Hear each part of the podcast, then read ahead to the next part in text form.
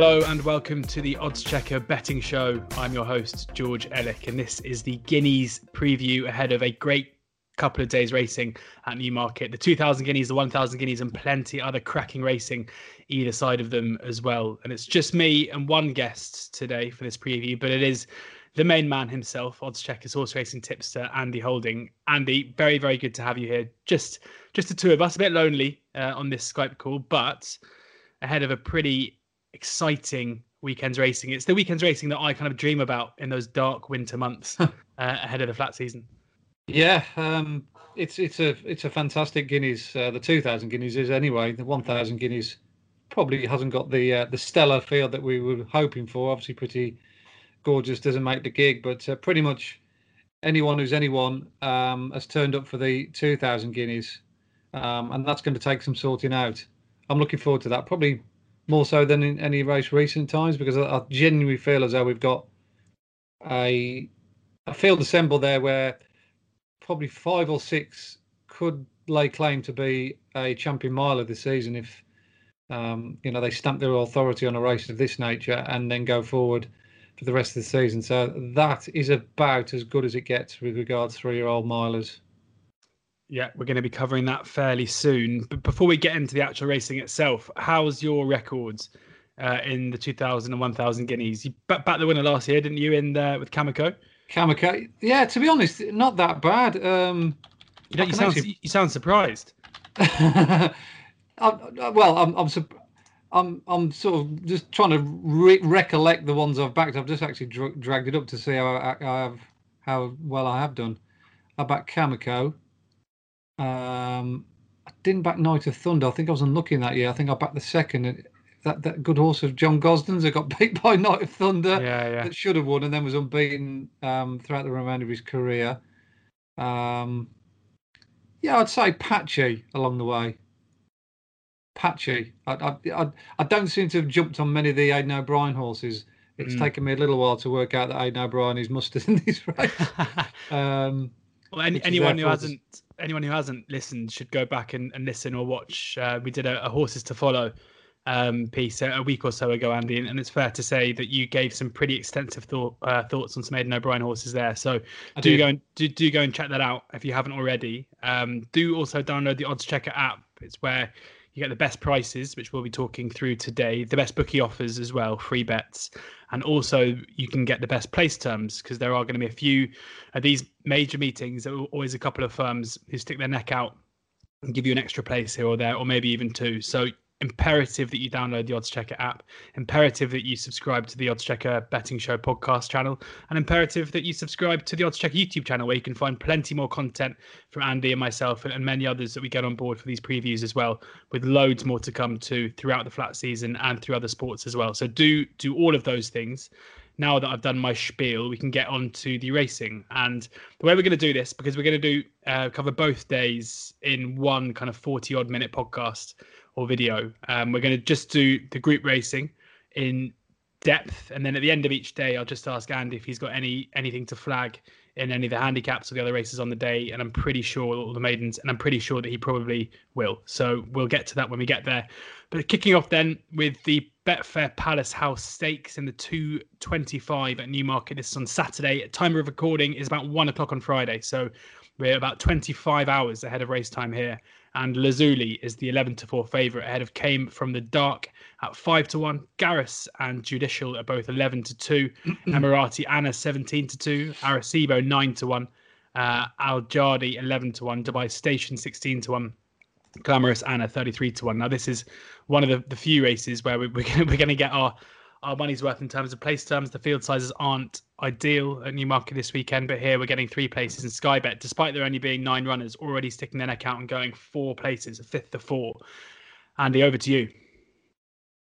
Yeah, fascinating race uh, to begin uh, our podcast, uh, George. Yeah, um, Far Above uh, won this race uh, last year, didn't he? Um, mm. On on Guineas Day, and, and chasing him home was Judicial, who, who's going to be a popular choice. He's nine years old now. Um, Julie Camacho's gelding, but um, still remains as good as ever. We often find it with these sprinters that can keep going for years uh, and years. And if they've got the appetite, and he certainly has, I, am sure he'll run his race. He's bound to be trained uh, to the minute.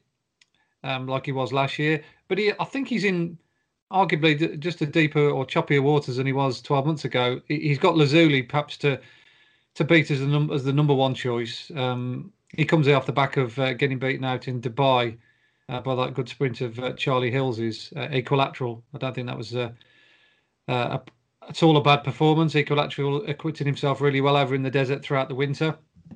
And he's a real strong traveller, isn't he, Charlie? Uh, Charles, uh, Charlie, probably charge. He, he often goes in behind the pace and, and, quickens up really well. He has made the run in the past when he won at Sandown, but largely speaking, he wants a strong gallop to run at, as do many of these in this lineup. Um, his odds are a little bit cramped, but you'd have to respect him. Um, Ed Walker's doing really well with his sprinters at the moment as well, isn't he, George? You know, he's got a mm. good collection of horses now to go to war with. Um, for instance, Starman, he's uh, number one ace in the pack to run in in uh, the big races such as the King's Stand or the or the, the Golden Jubilee. Um, I imagine he'll start off in the in the Duke of York up at um, York in a um, at the Musidora meeting, and he's also got Great Ambassador as well, who's been uh, well flagged up for um, races such as the Wokingham and perhaps further down the line the the um, the Goodwood Sprint race, the Stewards Cup. So Came from the Dark um, is another one to put on your list. He beat Garrus at Newbury narrowly, but he, he looks a sprinter going in the right direction. But the one I'm going to fall down on the side of, um, he's got a little bit to fall on the ratings, but because he's the only course and distance winner in the field, and I was really taken with him on his debut for New Connections, is Arecibo, a horse much maligned and um, a horse that had probably one or two rude names attached to him by uh, hopefully not by you, Andy members members of the press and probably punters alike, uh, quite rightly so. He'd often shook away races that he probably should have won when with previous connections, but he's gone with the sprinting king, hasn't he, Robert Cowell? Mm. Uh, he has a, an amazing record of turning base metal into gold uh, with these kind of horses. And uh, Tom Morley's owner, he's a very, very shrewd cookie. He uh, he, he, works uh, alongside me on William Hill Radio, and he's got a very good collection of sprinters in his midst. And this one, arguably, is his best prospect for the season. I'd imagine be run outrunning his mark of 99 sooner rather than later. But I was really impressed with the way he quickened up to win here um, on at the first meeting, the Craven meeting. He clocked a good time, and several of those that have run out of that racing behind him have either won or got placed in much better races subsequently. So I think the form is definitely worth uh, noting. But look, he's fit, he's well, he's proven on fast ground, he's proven over the track, and he's just the kind of horse that Robert Cowell can continue to improve. Now he's got his head in front and he's got the confidence levels high, I, I could see him going and, and having a good season in sort of um, Group Three, Group Two level. And at nine to one, not a bad each way price. Yeah, absolutely. Nine to one. Uh, you're getting Arecibo. That's with 888 Sport, Bet Victor, Unibet, and Boyle Sports. They're all three places. Sky Bet pay, paying four places. Uh, and our eight to one Arecibo, Tom Marquand, former oddschecker ambassador, booked. I think if you're anticipating a big season for Arecibo, I think we're all anticipating another big one for Tom as well. Um, on then to the second race, we're going to be covering the race before the 2000 guineas. It's the Betfair Exchange Jockey Club Stakes, and I mentioned the field size is just four, sorry, five run here, five run, and Pyledriver is the nine to four favourite ahead of Sir Ron Priestley at five to two. Alzarrakan uh, is 11 to 4, Pablo Escobar 8 to 1, Thunderous 9 to 1 a trappy little race, Andy, but also a really, really interesting little one to try and solve. Very much so, yeah. Again, another race that's uh, brought together a small but select field. Um, you know, majority of them are, are already proven at um, the highest level. Most notably, Pyledriver goes without saying, third in the um, St Leger at uh, Doncaster towards the back end. Um, he, I think he won the. Did he go? Did he win the? Um, what's the race at York now? The the, the Voltigeur. Mm. I think he won the Voltigeur on the on the on route to that to that uh, excellent run on Town Moor, uh, and he's he's now won't say he's got different handling, but um, it's another one of these amalgamations, isn't it? Um, yeah. William Muir's teamed up with Chris Grassick. We're seeing quite a bit of this now, aren't we? Um, you know, Th- Thadian, John Gosden, Paul, Paul Cole, and, and his son. Uh, a lot of them in the sort of keeping it in the family, but you get what I mean. And there's lots of um, um, joint uh, joint trainership now. Um, so he, you know, he could have a really good season as a four-year-old. Um, but he does face a, a, Mark Johnston horse that I think could be quite difficult to beat from the front. Mark Johnston won this race last year with Communique. He's also won it with Universal and uh, Jukebox Jury. And and those horses are of a similar ilk, i.e., they've got the stamina for two uh, miles six, uh, two miles further down the line, but they've also got the tactical speed for a mile and a half. And this fella beat Ocean Wind on his seasonal uh, reappearance. Uh, actually, it was his first appearance for uh, 551 days, so that's nearly two years. Uh, didn't make a jot of difference. He was fitting well, and he beat a horse who was race fit off off uh, having a run on the all weather. Ocean Wind has subsequently gone on to run really well in the Sagaro behind the mighty Stradivarius. So the form collaterally is really strong. And I like the way he toughed it out from the front that day as well. He got not necessarily headed by Ocean Wind, but he certainly got joined and he, he found plenty more for pressure. Now, I'll imagine in a small field, this is manna from heaven from Franny Norton get the, to get the fractions right from the front. And if he can grab the Golden Highway over on the far side, or as, as it is, the stalls are down the centre, but I, I think they they race have to race around a bend here, don't they, before mm. they join the main straight? I think it's a mile and a half is where the the track runs out and then goes off into the distance. Um, I'd imagine he'll go on that far side rail and, and row his own boat from the front. So I think Ron Priestley, under today's conditions with match fitness on his side, he might just be able to get the better of Pyledriver and Pablo Escobar, not to mention Al Zarakan, who obviously comes here off the back of um, three straight wins on the all weather. So Sir Ron Priestley, five to two um, in this five runner field. That's pretty much across the board and Andy's selection for the Jockey Club Stakes, which is the three o'clock on Saturday, and the race ahead of the 2000 Guineas, which we'll get on to now. And we may rattle through those first two races, but it's only because Andy, I don't, I'm going to have to rein you in here because you're going to, want to talk about a fair few of these. Uh, as mm. you mentioned, a, a really exciting renewal of this great race, and Wembley is currently the nine to two favourite. Uh, Wembley, a horse you spoke about on your horses to follow um, show a couple of weeks ago when Wembley was seven to one best price. So now as short as seven to two in places. Thunder Moon is eleven to two. Um, Mutasaabeq six to one alongside Battleground. One ruler drifted all the way back out. Uh, 17 to 2. Master of the Sea 10 to 1. Van Gogh 10 to 1. Poetic Flair, all blue on oddschecker at the moment, uh, 12 to 1. Chindit 16 to 1. Lucky Vega 22 to 1. 50 to 1 bar. And before we get into the the the races sorry sorry the horses themselves. Let's talk about the race talk about the draw because we need to talk about the draw bias here. For anybody who maybe doesn't know the track so well doesn't know the race so well what what would you ideally be looking for um, in terms of your selection and where they're drawn? Well the last few years that they've they've tried to um, curb any kind of track bias by putting the stalls up the stand side rail and then having a cutaway around about the three furlong pole. So once they go past that cutaway, the track opens up, and if you're on the inside, you can get a run on the inside. If you're on the outside, you you know you you should be you should be technically speaking working on a level playing field. But this year, to my knowledge, looking at um, the Racing Post anyway, the stalls are placed in the centre. Mm. So with 15 runners and a big wide ex- open expanse of the Rowley Mile, and I think we're, we're dealing with fresh ground as well. This is going to be a fresh strip, not compared to the Craven meeting where they had a bit of a narrow funnel. This hasn't been run on since October. So I think the horses are going to go down the centre of the track. That's going to be the hope anyway. So we should get, in theory, a clean run race. Um, ideally, if they are going to go down the middle, you want to be drawn closer to the middle to get some cover as possible. There is going to be pace on here.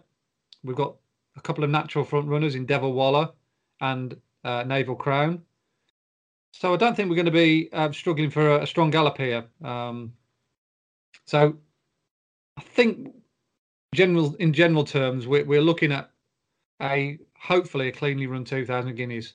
Um, so yeah, that, that that's that's the first information to get across before we start.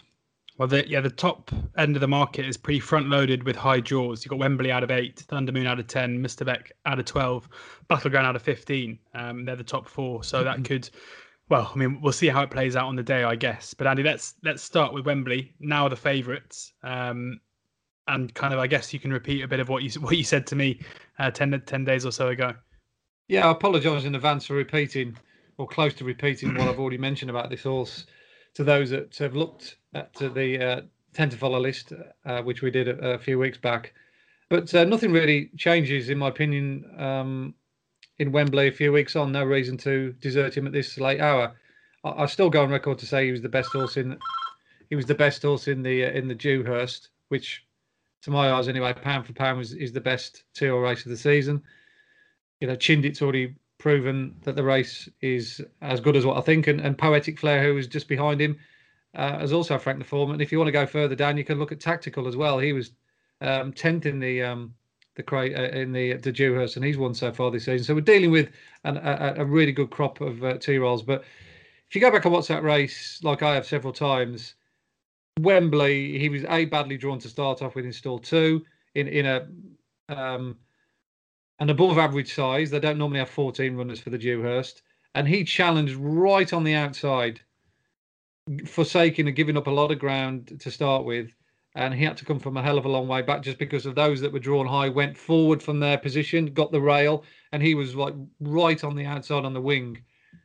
And at one camera point when they went past, I think it was three out, four out, he must have been at least ten lengths behind. So for him to only get beat three quarters of a length by St Mark's Basilica with a better run through to outrun Thunder Moon, I thought was a was a stellar effort. Uh, Ryan Moore riding that day, so he's obviously um, had the position or he's been in the position to ride ride this horse. So it has to be certainly a, a deal of of um, significance that he's decided to ride him over St Miles Basilica or indeed Battleground, a horse that he's very familiar with as well. Uh, and the beauty about him as well, he's a hold-up performer and he's drawn right in the middle in stall eight. So if they go straight down the middle, I'd imagine Ryan will be right at the back of the pack or in the middle towards the back of the pack, getting loads of cover, plenty of pace on ahead of him, and he's on a horse that stays really well. He was unlucky not to win the national stakes as well, albeit you know he, he's got a bit to find with Thunder Moon that day. But again, if you look at that run, he got a terrible run through that day, and he was closing down Joseph O'Brien's horse over seven furlongs. I think with an extra furlong, furlong he probably would have won that race that day. So I think he's the right favourite. You've obviously got to hope that Aidan O'Brien's got him A1. No reason why he wouldn't. You know, right? Um, Aidan O'Brien's won this race loads of times with horses who haven't had a seasonal reappearance. So he's definitely my number one choice uh, of all the Aidan O'Brien horses, and of all the all these potential horses going forward. So I'm really excited about Wembley um, for this race and for the rest of the season. Would you be backing Wembley at the price at the moment? You know, your, your nine to two is your standout price with Unibet, four to one with Hills, who are paying five places. I've backed him at slightly bigger odds. I'm I'm not going to say I've got an anti-post voucher, you know, of 20 to 1 in my pocket. I haven't. Um, I, I, backed him in and around the point when I did the podcast. I think he was about 6 to 1 at that point. Mm. I think 9 to 2 is fair enough. On As we look at it now, 9 to 4 to 1. Um, I think he's going to be there or thereabouts. I, I, my strategy is probably going to be to put up another one against, not necessarily against him, but just, just in case he doesn't get a clear run. Because I've got a sneaky feeling that there's one here that's now, because of jockey bookings, going to be slightly overlooked and I, I, do think he's as equally as talented as, as Wembley. So uh, we'll, we'll, get on we'll get on to him in a second if you um, sort of tee me up.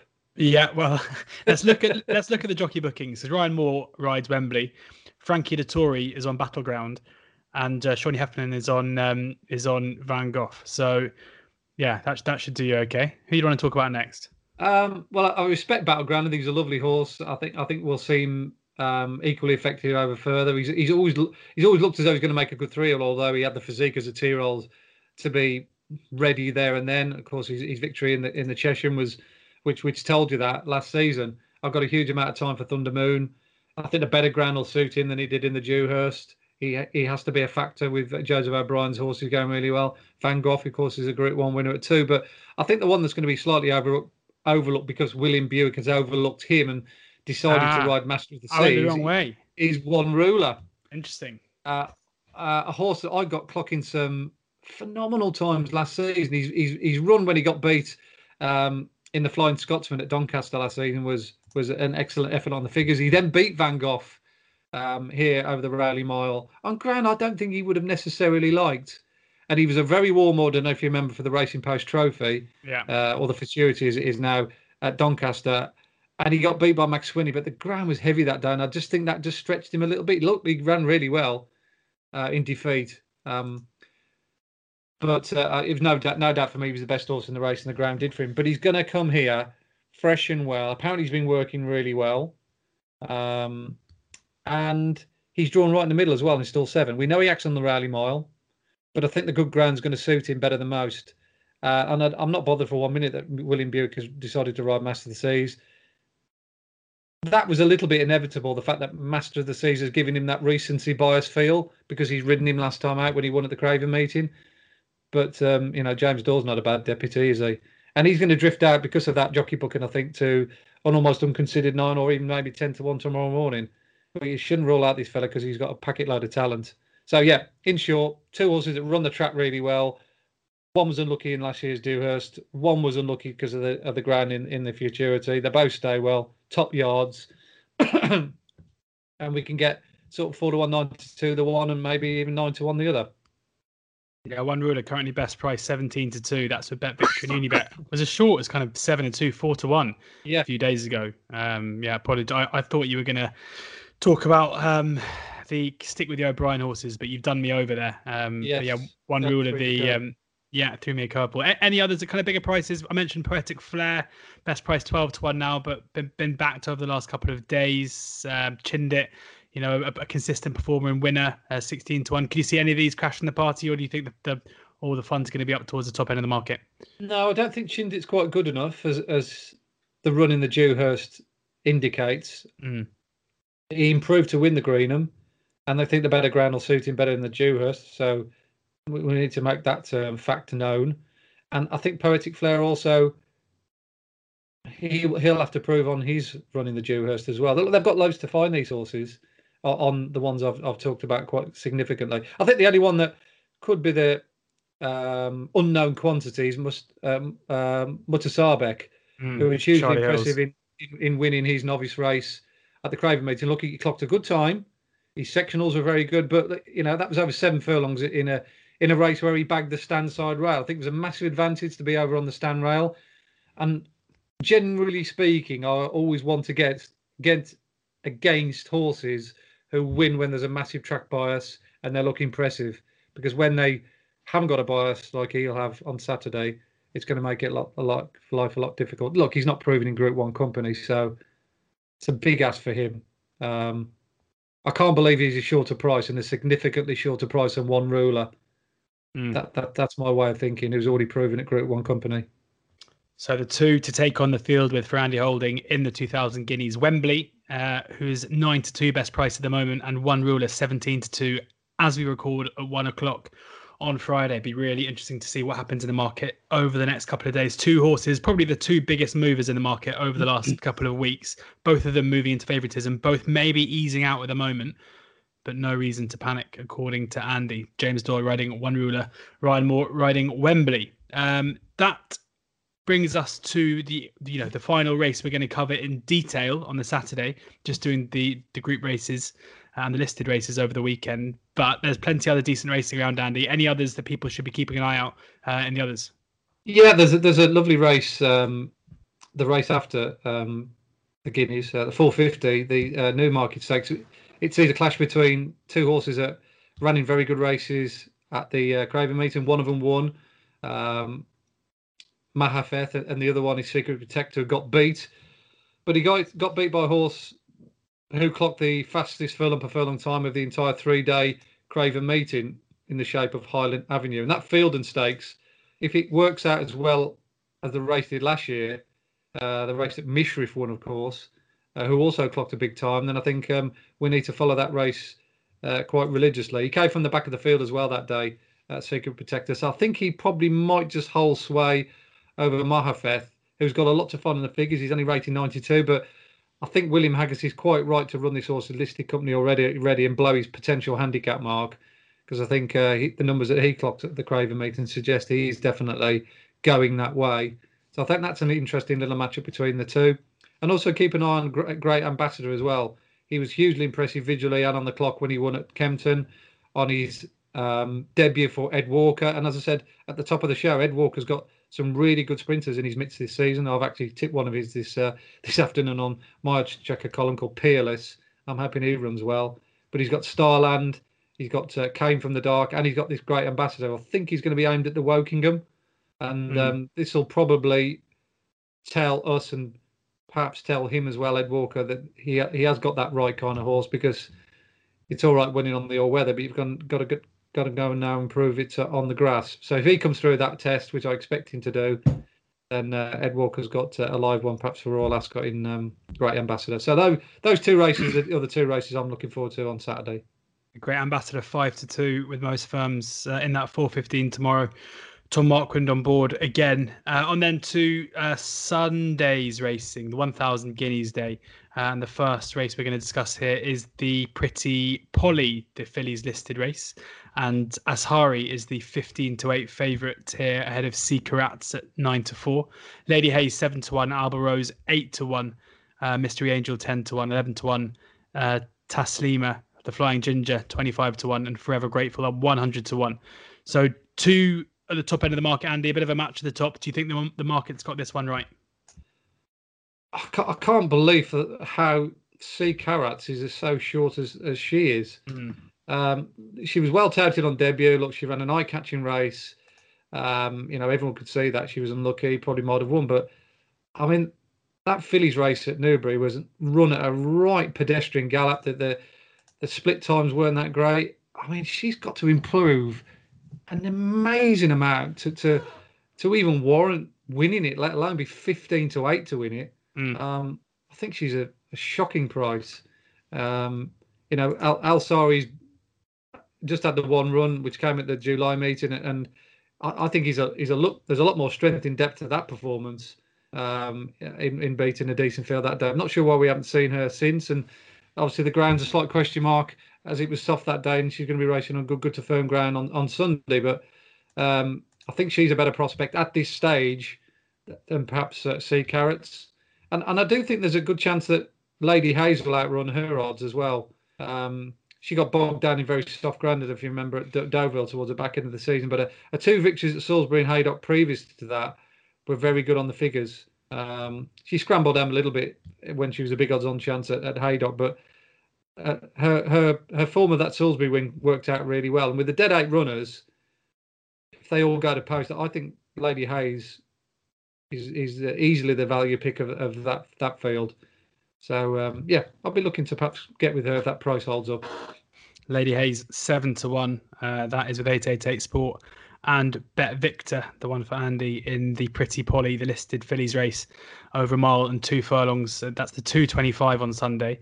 On to the three o'clock, which is the Betfair Dahlia Stakes, uh, run over a mile and one furlong. Uh, Queen Power is the nine to four favourite here with Silvestre de Sousa on board.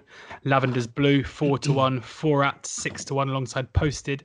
Lady Bowthorpe and Freya both ten to one, 16 to one. Indie Angel Norma thirty three to one. Eight run here, Andy. Um, Queen Power the the uh, the favourite just ahead of of Lavender's Blue. Yeah, the standard bearer in many respects, Queen Power, but she's just a difficult horse to win with, isn't she? Mm. I mean, you hmm. can tell, see that by form figures. Loads of times had fancied chances and, and just hasn't been able to put it away, um, which always leaves me a little bit cold when I'm looking at staring down a barrel of taking nine to four about a horse like that. Um, Lavender's Blue, similar horse to her, similar horse rated wise, running the same kind of races. At least she knows how to win, and she comes off the back of a win first time out at Kempton. So her well-being is already proven. I think Amanda Perrett's made a better start this season uh, than she did uh, last year's campaign. So I think she's um, probably a little bit more reliable of the two at this stage. As regards a bet, again with a dead eight runner race, I'm quite interested in this race. I'd probably look towards Lady Bowthorpe, also. I think was probably a little bit of an unsung hero last season. She won at big odds at Ascot last year, but did it really well. Clocked a massive speed figure, and they went to Sandown last, next time out and got didn't get the run of the race. In the race, it was won by Memora. She was at the back, and he couldn't make ground from the back, and, and, and she she didn't get the clearest to run through beyond Nazeef on, on Champions in the Sun Chariot, but you know that was a Group One race against the likes of Champs and and uh, Cloak of Spirits, horses that would probably be short price favourite to win this race uh, on Sunday. So because she's trained by William Jarvis, I think we're getting probably a better value in, in this horse. Where I think I think she probably deserves to be a little bit more um, given a bit more respect so yeah, I'm I'm seeing ten to one flash up in front of my eyes for Lady Bowthorpe. Can you confirm that, George? I can. Yeah, Paddy Power, eight eight eight Sport, Betfair Sportsbook, and Bet Victor, and a couple of others too. Yeah, dead eight runners, Lady Bowthorpe. Um, she'll do for me there.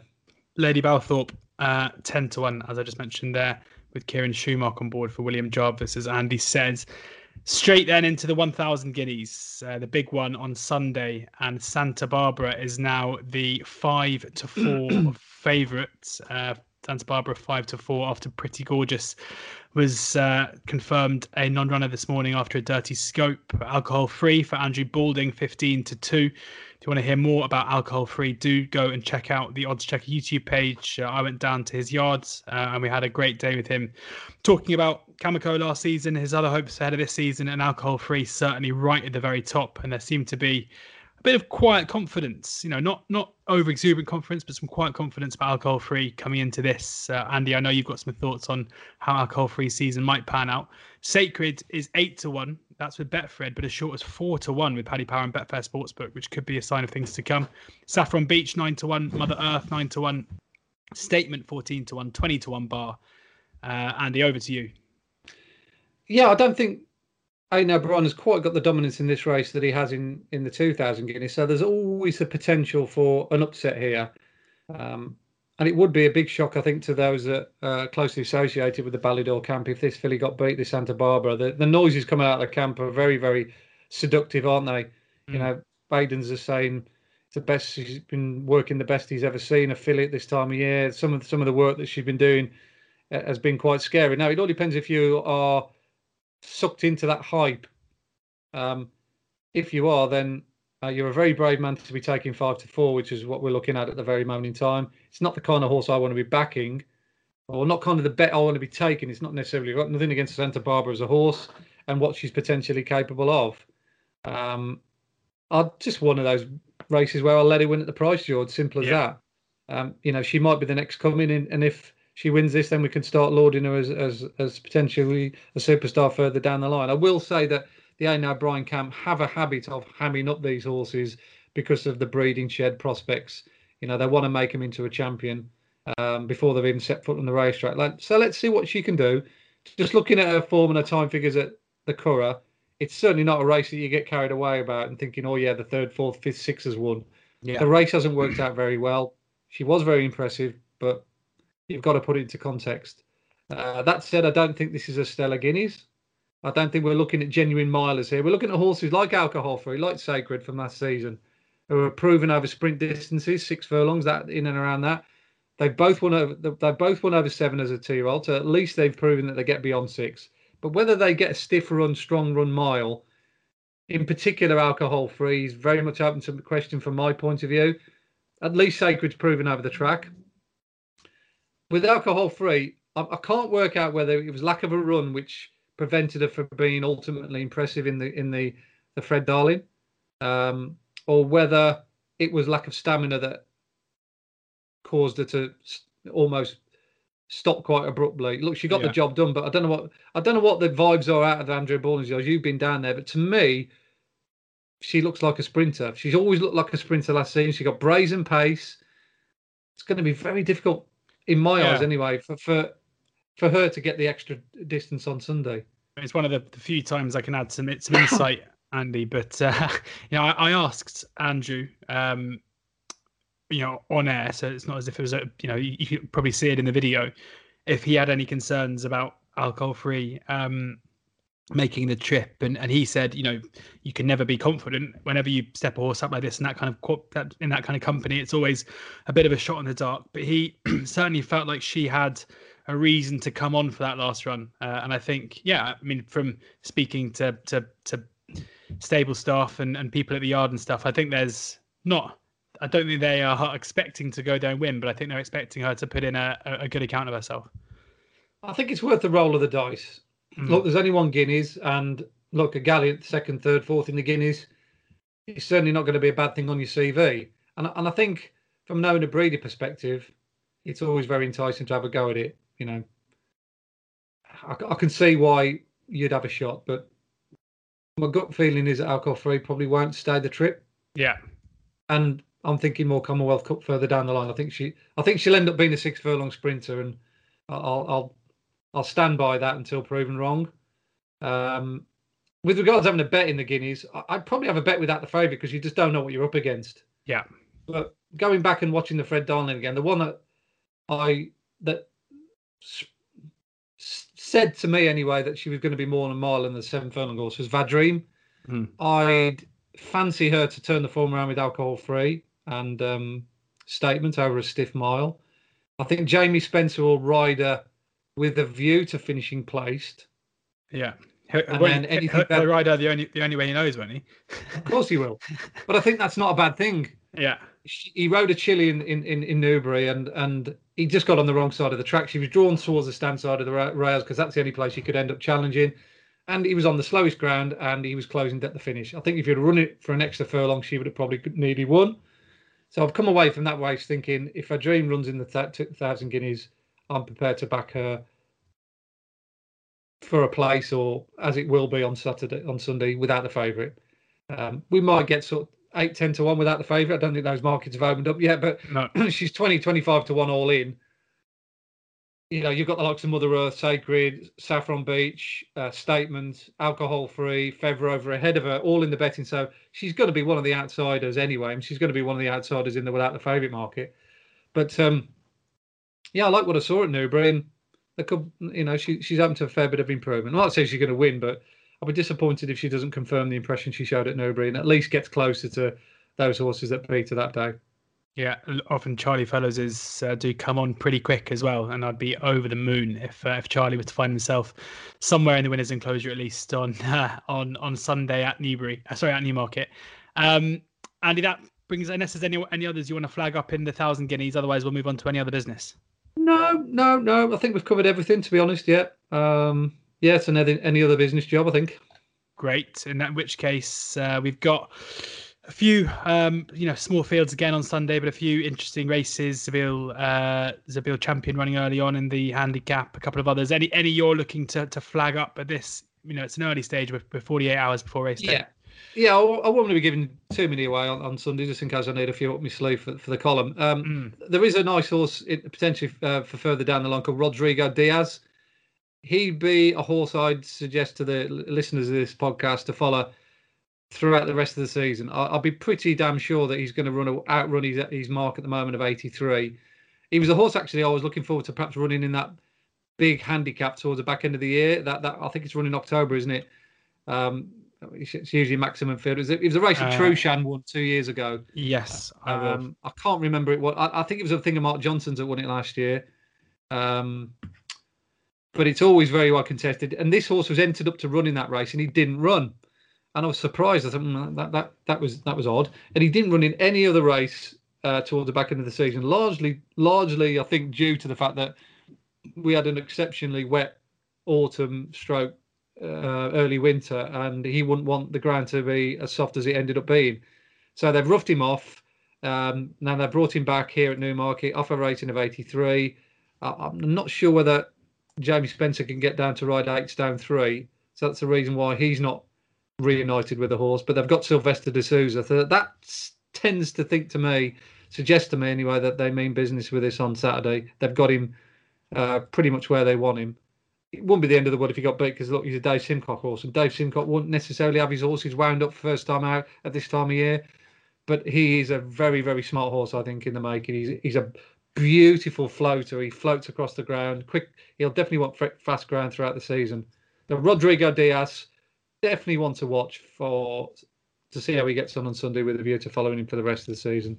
Rodrigo Diaz seven to two. That is a Paddy Power and Betfair Sportsbook for the 150, the back and lay on Betfair Exchange handicap on Sunday at Newmarket. That brings us to a close for this Guineas preview. Plenty of insight there from Andy.